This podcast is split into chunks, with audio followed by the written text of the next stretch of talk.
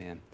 All right, so something that fascinates me um, is, is, a transformation that uh, some actors will go through, will put their bodies through when they're preparing for a film role. You think about back in the day, um, De Niro got in incredible physical shape for Raging Bull, then he packed on something like 60 pounds during the course of filming uh, to, to, to illustrate the the, the, arc of this character. There's another example, Chris Pratt, there on the left, before and after uh, Guardians of the Galaxy. I mean, that's a pretty, you can't tell, he's got a shirt on in one of the pictures, but that's a pretty good, uh, pretty incredible physical transformation.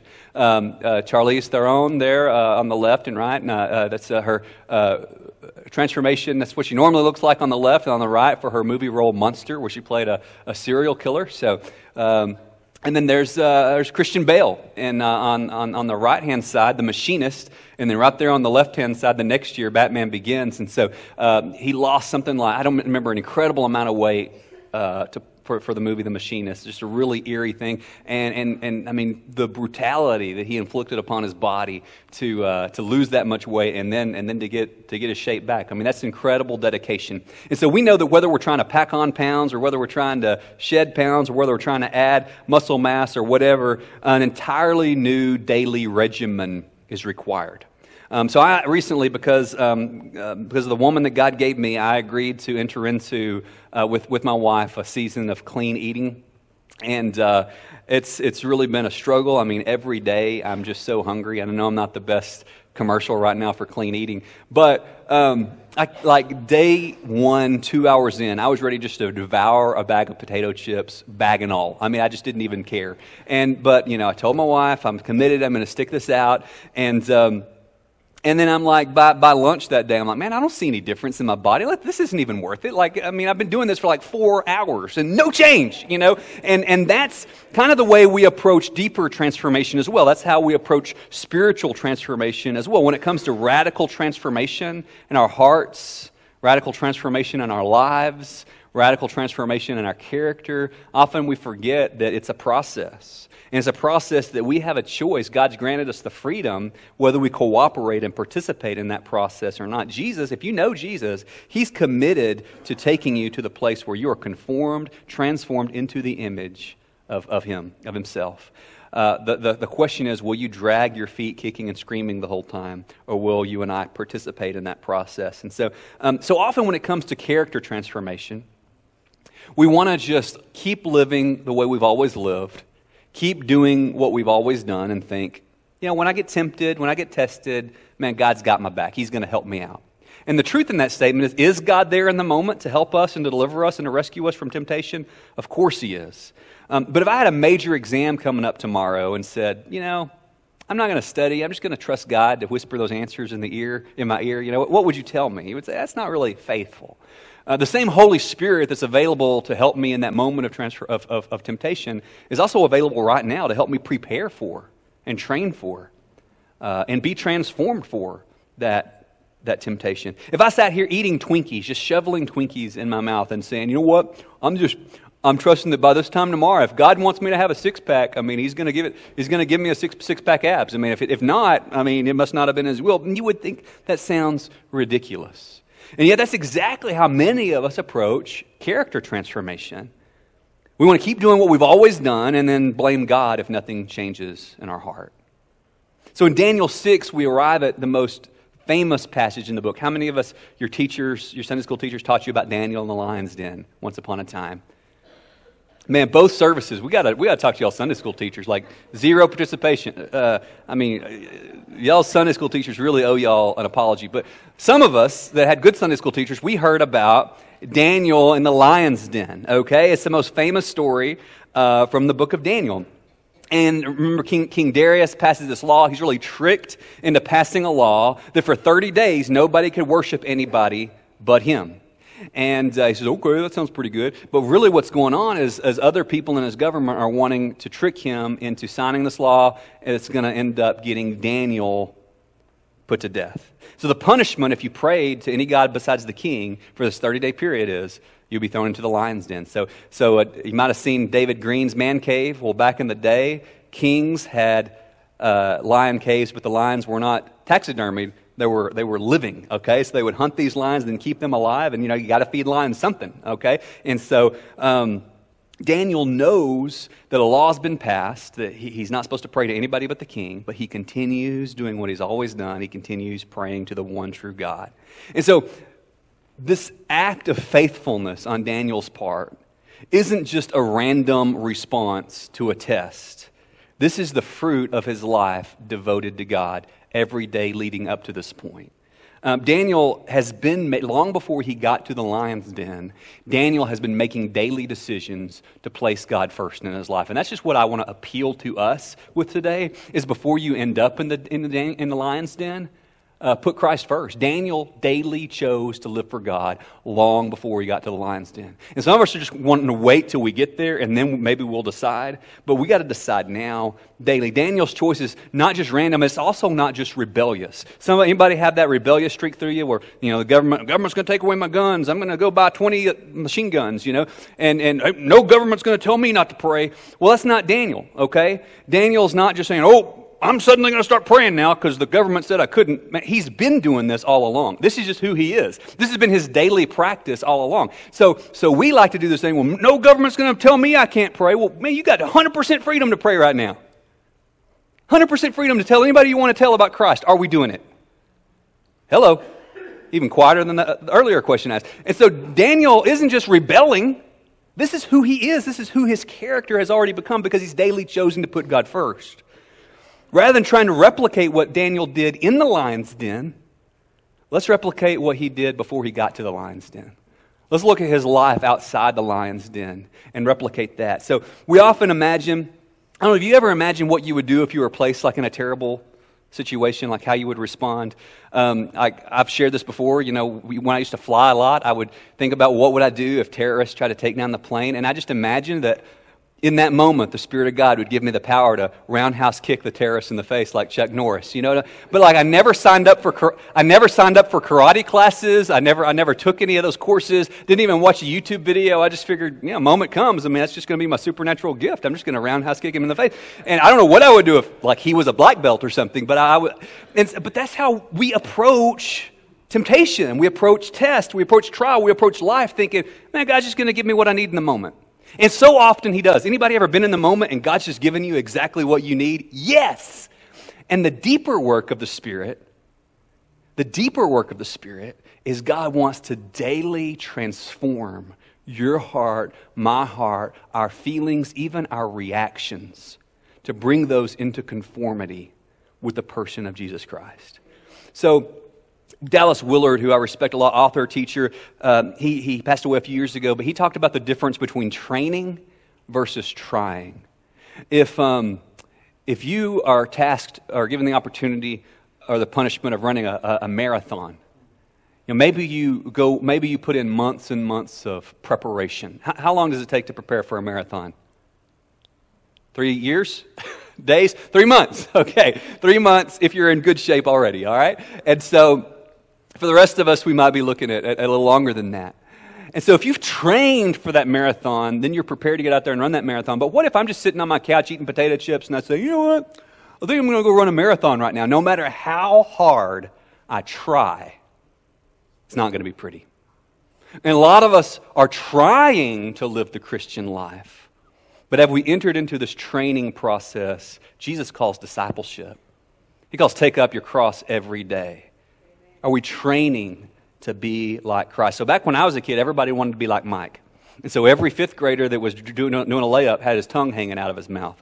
As if if we, if, we, if we did a layup with our tongue hanging out of our mouth, we would be like Mike. That's, Mike did that, but Mike did a lot more than that, right? Um, right now, Steph Curry has done for the three point uh, three point shot, what, what Michael Jordan did for the slam dunk. And so if, if, if you're a basketball player and you're just out trying to rain down threes during the game, but you're not working on your three point shot outside of the game, just because you're doing what Curry does on the court, if you're not replicating what he does off the court, it's not going to do you any good on the court.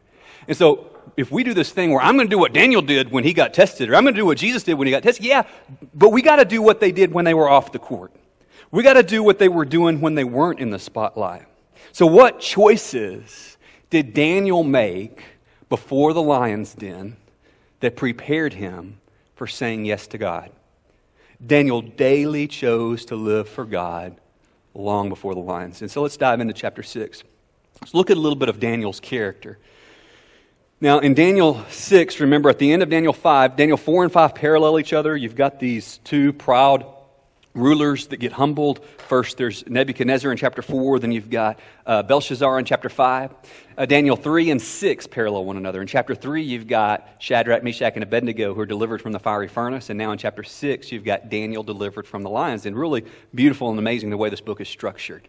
All right? Um, but Daniel, by this point, is about 80 years old, okay? He's, been, he's, he's, he's walked through multiple kings. He's still standing. He's been faithful. And he's still exhibiting, as an 80 year old man, the character that he exhibited as a teenager back there in chapter 1. So, who likes the thought of being an 80 year old and still having the character you have as a teenager? That's why we got to surrender our. Cool. That's why we got to surrender our lives to Christ early surrender now. Because who you are now, apart from Christ, is who you're going to be. All right? And so it pleased, verse 1, Darius to set over the kingdom 120 satraps, like mayors. There's like 120 mayors or governors that oversee not just Babylon, but the whole kingdom that Persia has conquered. To be throughout the whole kingdom, and over them three high officials, of whom Daniel was one. So Daniel isn't overlooked when Darius comes to power. Here's this 80 year old Jewish guy who just puts God first, and you know what? Darius finds him. God always finds his Daniel. God always finds his Joseph. And maybe you feel like you're the Joseph or the Daniel in your workplace and God's forgotten all about you, but he doesn't and he won't. Daniel went through a lot of stuff before this point, but God hasn't forgotten about him. So he's, put, he's one of three that oversee these 120 satraps, which oversee the whole kingdom. Verse 3 Then Daniel became distinguished above all the other high officials and satraps because an excellent spirit was in him. So he became distinguished. He's not elbowing his way to the table saying, Look at me, look at me, look at me. He's just showing up to work on time every day. He's just doing what he's supposed to do. His gifts and his character speak for themselves. He has a reputation of excellence. An excellent spirit is the sense of um, he's outstanding, he's extraordinary, he shines, he's easy to love. He's got integrity. There's something that sets Daniel apart. That something that sets him apart is the Spirit of God. That's the excellent spirit that's in him. It's the Spirit of God. The Spirit of God will set you apart if you will let him, if you will cooperate. Next, we find that he's faith, faithful. The king planned to set him over the whole kingdom. The high officials and the satraps sought to find ground for complaint against Daniel with regard to the kingdom, but they could find no ground for complaint or any fault. They couldn't say, you know what, he's, his smoke breaks are too long, or he's stealing from the company, or he's, you know, he's, he's flirtatious with the ladies. They could find no grounds to accuse him except that he was really taking this God thing a little too far. Isn't that beautiful? Don't you wish that that, that that was the only negative thing that could be said about you? Well, guess what? That's where the Spirit of God is taking us. That's what He wants to form in you and me. Peter says in, the New Testament that it's better to suffer for doing what's right than to suffer for doing what's wrong. And so, and so they can't find anything to accuse him about except, man, he's just a little crazy about God. He's faithful. No error and no fault was found in him. He's not negligent. He's not corrupt. He does his job. He does it well. So, again, he's about 80 years old now. These are character traits we've seen in him since he was a teenager. His character's been formed over a lifetime of trusting God. You know, the Spirit of God transforms us from the inside out. And there are these moments, this, again, where the Spirit just does in you this incredible, miraculous thing. And then there's this deep miracle that happens over time where He actually transforms our desires, our affections, and our reactions.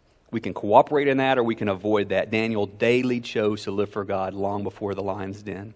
So, if we want to think about a picture of how um, transformation happens, Paul in the New Testament, Sandra read a few verses of this earlier in, in Colossians chapter 3. We've got it on the screen. Paul um, gives us a great model a great picture of how transformation happens. He says, Since or if you've been raised with Christ, keep seeking the things that are above where Christ is seated at the right hand of God. Set your minds, your affection, your heart on the things above, not on the things that are on earth, for you have died. And your life is hid with Christ in God. And when Christ, who is our life, is revealed, you will be revealed with him in glory. And so, Paul, before he tells us to do anything, he reminds us of who we are. You're someone who's died and risen with Christ. If we're going to be transformed, we've got to understand our identity. And the gospel shapes, if you're, if you're a Christian, if you know Jesus, the gospel shapes your identity. The gospel, the good news of Jesus is Lord, transforms your identity. And so, if we're going to be transformed, if our character is going to change, that begins on the level of identity. Who are you? Fundamentally, who are you? Who does God say you are? Well, God's word says if you know Jesus, you're one who has died and risen with him. That's your identity. Next, Paul talks about our desire, what, what, what we love. He says, set your mind on the things uh, uh, uh, above. What are we thinking about? What are we, what are we thinking about? He, go, he goes on to say in verse 5, he says, um, put to death what is earthly in you sexual immorality, impurity, passion, evil desire, covetousness. It's all idolatry. On account of these, the wrath of God is coming. In these you once walked, you used to be this way when you were living in them, but now you must put them all away anger, wrath, malice, slander, and obscene talk from your mouth. Don't lie to one another. Since you put off the old self with its practices to put on the new self, which is being renewed day by day, he goes on to talk about letting the peace of Christ rule in your heart, letting the word of God dwell in you richly. And so, uh, transformation also uh, it not only affects our identity, but it affects our desire. So, transformation affects the gospel affects who you are, your identity, it affects your desire, it affects what you love. You become what you are, what God says you are. You also become what you love. So Paul's telling us let Christ pull your love, your affection, your thoughts away from where they used to be and onto Him. And then the gospel affects our practices, our habits, what we do, because not only do you become who God says you are, not only do you become what you love, but you become what you do. Have you found this to be true? That what you do over and over and over repetitively, that shapes who you are? And so he gives these new practices, letting Christ's word dwell richly in you. Practices like Nicole shared about. You know, I was serving, I was worshiping. Uh, I, my heart wasn't in it, but I just kept doing what I knew God called me to do, and eventually God led me out of the dark place I was in. Daniel daily chose to live for God long before the lion's den. Um, so, identity, desire, practices, or habits, what does the Spirit of God say to each of those? So, going back to Daniel 6, going back to Daniel 6, they can't find anything to complain about him except for the law of his God. Verse 10 When Daniel knew that the document had been signed, he went to his house where he had windows in his upper chamber open toward Jerusalem. He got down on his knees three times a day and prayed and gave thanks before his God as he had done previously. What does Daniel do when a law's passed saying he can't pray to God? He just keeps doing what he was already doing. So, Daniel, before he got to the lion's den, his character was forged through suffering. That process, that word forge, that does not sound like an easy or fun or painless, uh, painless process. Forging involves being heated up and melting and then being reshaped. And when Daniel, as a teenager, was ripped away from his homeland, saw his loved ones killed, his city burning, the walls knocked down, uh, marched in chains across the world, placed in Babylon's indoctrination machine, that was suffering. And yet, through that suffering, God was forging him.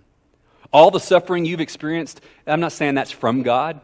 But God uses all of it to forge and to do something in us. And our pain does not have to be wasted. God doesn't want an ounce of your pain to be wasted. So we say, well, man, I wish I wasn't going through this divorce, or I wish that I didn't have this addiction that I was battling, or, or man, you don't know, man, how hard it is that, that I've lost this loved one, or I'm going through this hard time. And God wants to use that test to result in a testimony. I mean, Nicole's testimony wouldn't have happened if a test hadn't come first, right? And so God is shaping something, He's forging something. Daniel's character was forged through suffering. Next, Daniel's character was formed. It was formed through discipline. Um, you know, I'm free on the piano, I'm free to play Skip to My Lou and chopsticks. But my wife is free to play anything she wants to play. I can play a few chords on the guitar, but Kellen's free to pick up a guitar and play whatever he wants to play. Why? They've both exhibited incredible discipline. And as we are desperate enough to be disciplined in our walk with Christ, when you add the Spirit of God to discipline, you end up with freedom. And we're going to say more about freedom in a moment. But Daniel's been formed through spiritual discipline. When, when he didn't feel like it, his life's punctuated and characterized by worship. His life's characterized by and shaped by community. Remember Shadrach, Meshach, and Abednego? Daniel's got community with other believers. And that forms you. Who your community is shapes you. Daniel's um, formed by Scripture. Back in Daniel 1, why does he choose to not eat the king's food? Because, because he's basing his, his, his behavior on God's word, not what everybody else is doing. Even when all of his, uh, most of his friends are selling out and going along and going along with the crowd, Daniel says, I'm going to be different because he roots his life in God's word. And Daniel's life is formed through prayer. He's going to pray devotedly, courageously, consistently, no matter what the king on earth says. Daniel's characterized by defiant faith. And he could have said, Man, what's God done for me lately? The walls of our city are knocked down. Cities, I can, I can imagine the smoke coming out of the temple where it's been destroyed. I've been here since I was a kid. I've been here 70 years. I'm an 80 year old man now, and now God's saying He's going to, th- uh, now the King's saying He's going to throw me in the, in, the, in, the, in, the, in the lion's den, man. Enough of that, but yet his faith defies his circumstances. He says, There is a God and I'm going to trust him. There is a God in heaven, and he's not limited to Jerusalem. He's as much here in Babylon as he is anywhere, and I don't care what any man says, I'm going to serve, I'm going to trust him. So that forging and that forming results in freedom. We'll wrap up in a few minutes. What's it mean to be free in Christ? Part of what it means is that the Spirit of God is operative even in my reactions. So, you ever have an encounter with somebody and you want to throat punch them? Anybody? Daily? Okay? And most of the time, you probably don't throat punch them, okay? But there's this little thing that goes on. You say, okay, I, I feel like throat punching this person because they are this, this, this, and this. But God's word says turn the other cheek. The fruit of the Spirit is, is kindness and love. Jesus probably wouldn't throat punch someone. And so we, we go through all that, and in that moment, we say, you know what? Even though I want to do this, I'm going to respond this way instead. We're familiar. Whatever the temptation, maybe your temptation isn't throat punching. Whatever the temptation is, we, we, when we overcome temptation, we go through here's what I want to do, here's what, how I want to react, and yet I'm going to choose to respond this way. Well, over time, as we cooperate with God's Spirit, as we let the Word of Christ richly dwell in us, and it just keeps working in us, as we participate in His Spirit uh, leading, Spirit forming work, what ends up happening is that even our reactions begin to get transformed. And where God's taken you, if you know Jesus, is He's taken you to the place where it's rare that you want to throat punch anybody anymore. It's rare that you want to cheat on your spouse anymore. Hopefully, never that you want to cheat on your spouse anymore. The things that used to appeal to you no longer appeal. And that's when we know that that deep work of the Spirit is happening, is that even our reactions are being changed. And that's freedom. That's freedom. And so, in the meantime, we keep fighting that fight. We keep fighting the fight with the flesh. We keep bringing God's word. We keep taking every thought captive. And there comes a point where freedom happens. And, and even we find that man, we're free in Christ on a deep level of our soul. And the key ingredient to all this is John chapter 15, verse 5. Abide in me, Jesus says, and I will abide in you. Apart from me, you can do nothing. So Jesus is better. Um, I love like movie soundtracks and, and listening to scores of, of, of, for films. I love listening to the Dances with Wolves movie soundtrack or the Braveheart soundtrack. And you know, the music gets big and loud, and you think, oh, this is what was happening in the movie, or it gets really mellow and dramatic. And, and, and, and what you find when you listen to soundtracks or listen to much classical music is you find that, that this, this, these, these incredible works of art, these incredible musical pieces have these themes that replay over and over and over again. So we look at the Old Testament, we look at Joseph, and we look at Daniel, and we think, man, they're so similar. Both of them get separated from their family. Both of them get thrown in pits. Both of them get elevated by powerful people. Then they get thrown down, uh, and, and, God's faithful somehow to them. And they're the two most shining examples of faithfulness in the Old Testament. They're the two Old Testament characters that come closest to modeling the character of Jesus Christ for us. And then we turn the page to the New Testament, we find Jesus, and we find, wow, Joseph's story, Daniel's story looks so similar to Jesus. Now he left his home and came to a far country, and he stands before a king, and he's cast down and betrayed by those that, that he loved. And he's hung on a cross, but nobody came and rescued him. And then he's put into a tomb, and a stone is rolled over the entrance.